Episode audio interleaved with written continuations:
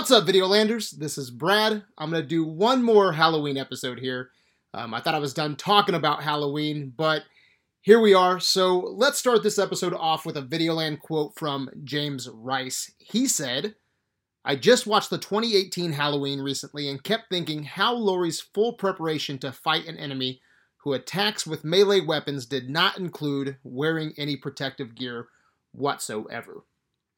That's hilarious and it's so true.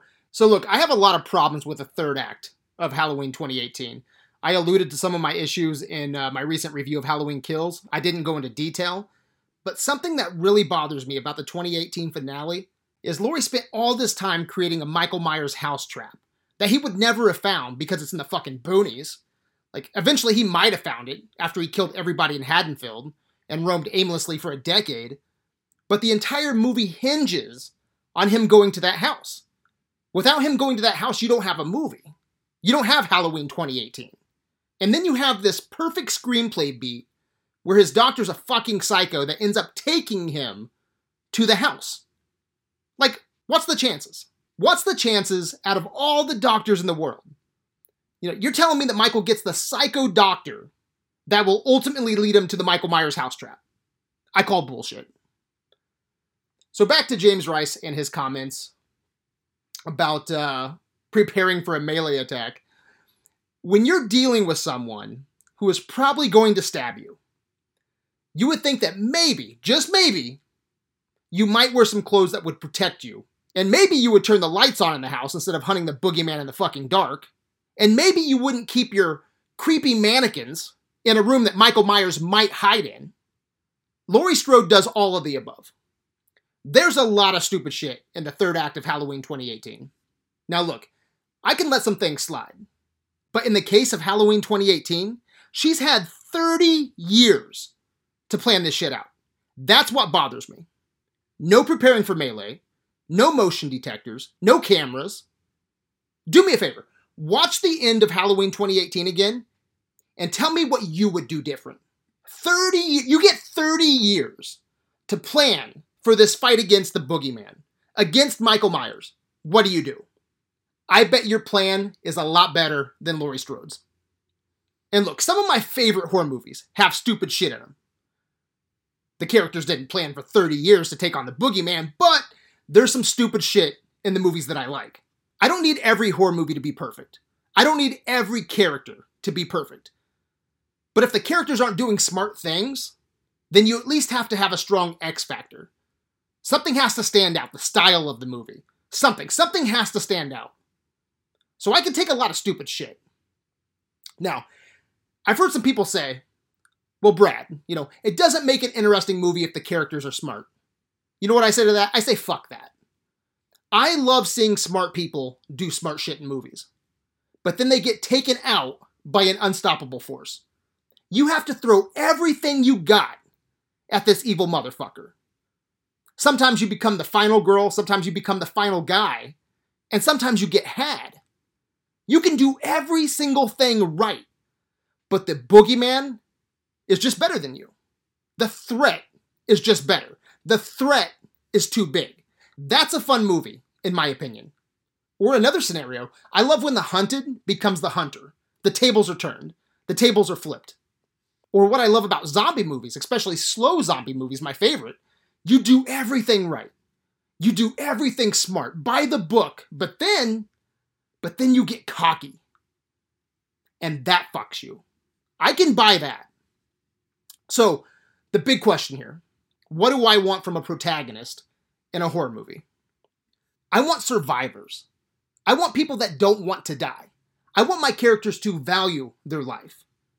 There's a director named Neil Marshall who has pretty much ruined horror movies for me he has set the bar so high when it comes to how I want a protagonist to act in a horror movie. Go watch Neil Marshall's Dog Soldiers and then go watch Descent. Go watch both those movies and you're going to see how a protagonist tries to survive against a threat. Go watch both those movies and you're going to want a different Halloween experience. You're going to want a different Halloween kills. You're going to want a different Halloween 2018.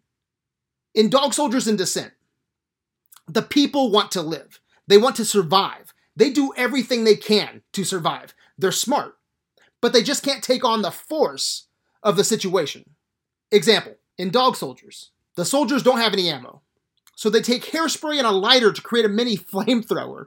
They throw boiling hot water at the werewolves. They start throwing pots and pans at the werewolves. Anything to live, anything to survive the night. There's a moment where one of the soldiers, he stops, he turns around, he looks the threat in the eye, and he says, Come on, you motherfucker! I'm paraphrasing, but if you're gonna go out, you might as well go out swinging. Fight for your life. Look the threat in the eye, and you give that motherfucker hell. You gonna let a werewolf eat your asshole? No, fuck that. Fight! I hate in these movies where people don't fight for their life. I hate in these movies where people are so casual with their life. There should be a sense of rage, um, a primal instinct. You know, it's either you or Michael Myers. It's either you or the boogeyman. In most movies, I don't think that's the case. Characters just sacrifice themselves in front of the boogeyman. They run right into the boogeyman's arms. It's like, what? Fight, motherfucker, fight! Fight like your life depends on it. Hell, there's a character in um, Halloween Kills who goes into a house, and the next time we see him, he's in the fucking attic, dangling from the fucking attic. From the car to the attic is like three minutes. It's like, you even put up a fight? Someone posted a few days ago, I don't know if it's true or not, but it shows uh, one of the characters at the end of Halloween Kills. And uh, this character, she's holding an iron to fight Michael Myers. Sure, if that's all you got, pots and pans, right? But they planned on meeting him. They planned on trapping him. And you're going to bring a fucking iron? Dumb shit triggers me in horror movies. I want my characters to be smart. I want my characters to live. But the bad guy has to win in this case, right? So let your characters be smart. Let them fight. But the force of the situation is too good. All right? That's what I want from a protagonist. I want a fighter. I want a scrapper. I want a fighter. I want my protagonist to wear a metal suit to a knife fight. I want my protagonist to bring a gun to a knife fight, not a fucking iron. I want my protagonist to turn all the fucking lights on when they're hunting the fucking boogeyman. I want my protagonist to double tap. Double tap! I want my protagonist to at least act like they've seen a horror movie. And most people that I know, I believe when push comes to shove, when their balls are against the wall, that would bring out the fighter in them. My friends don't have any special training. But when your ball's against the wall, you gotta swing for the fucking head. That's what I want from a protagonist in a horror movie. I want characters like the characters in Dog Soldiers and Descent. Fighters, against all odds, live or die. Act like your life depends on it. All right, guys, those are my quick thoughts. If you haven't watched Dog Soldiers or Descent, I highly recommend them. Um, guys, I hope you enjoyed this quickie as much as I did. Hit me back in the comments on Videoland. Until next time, my good people, stay scared.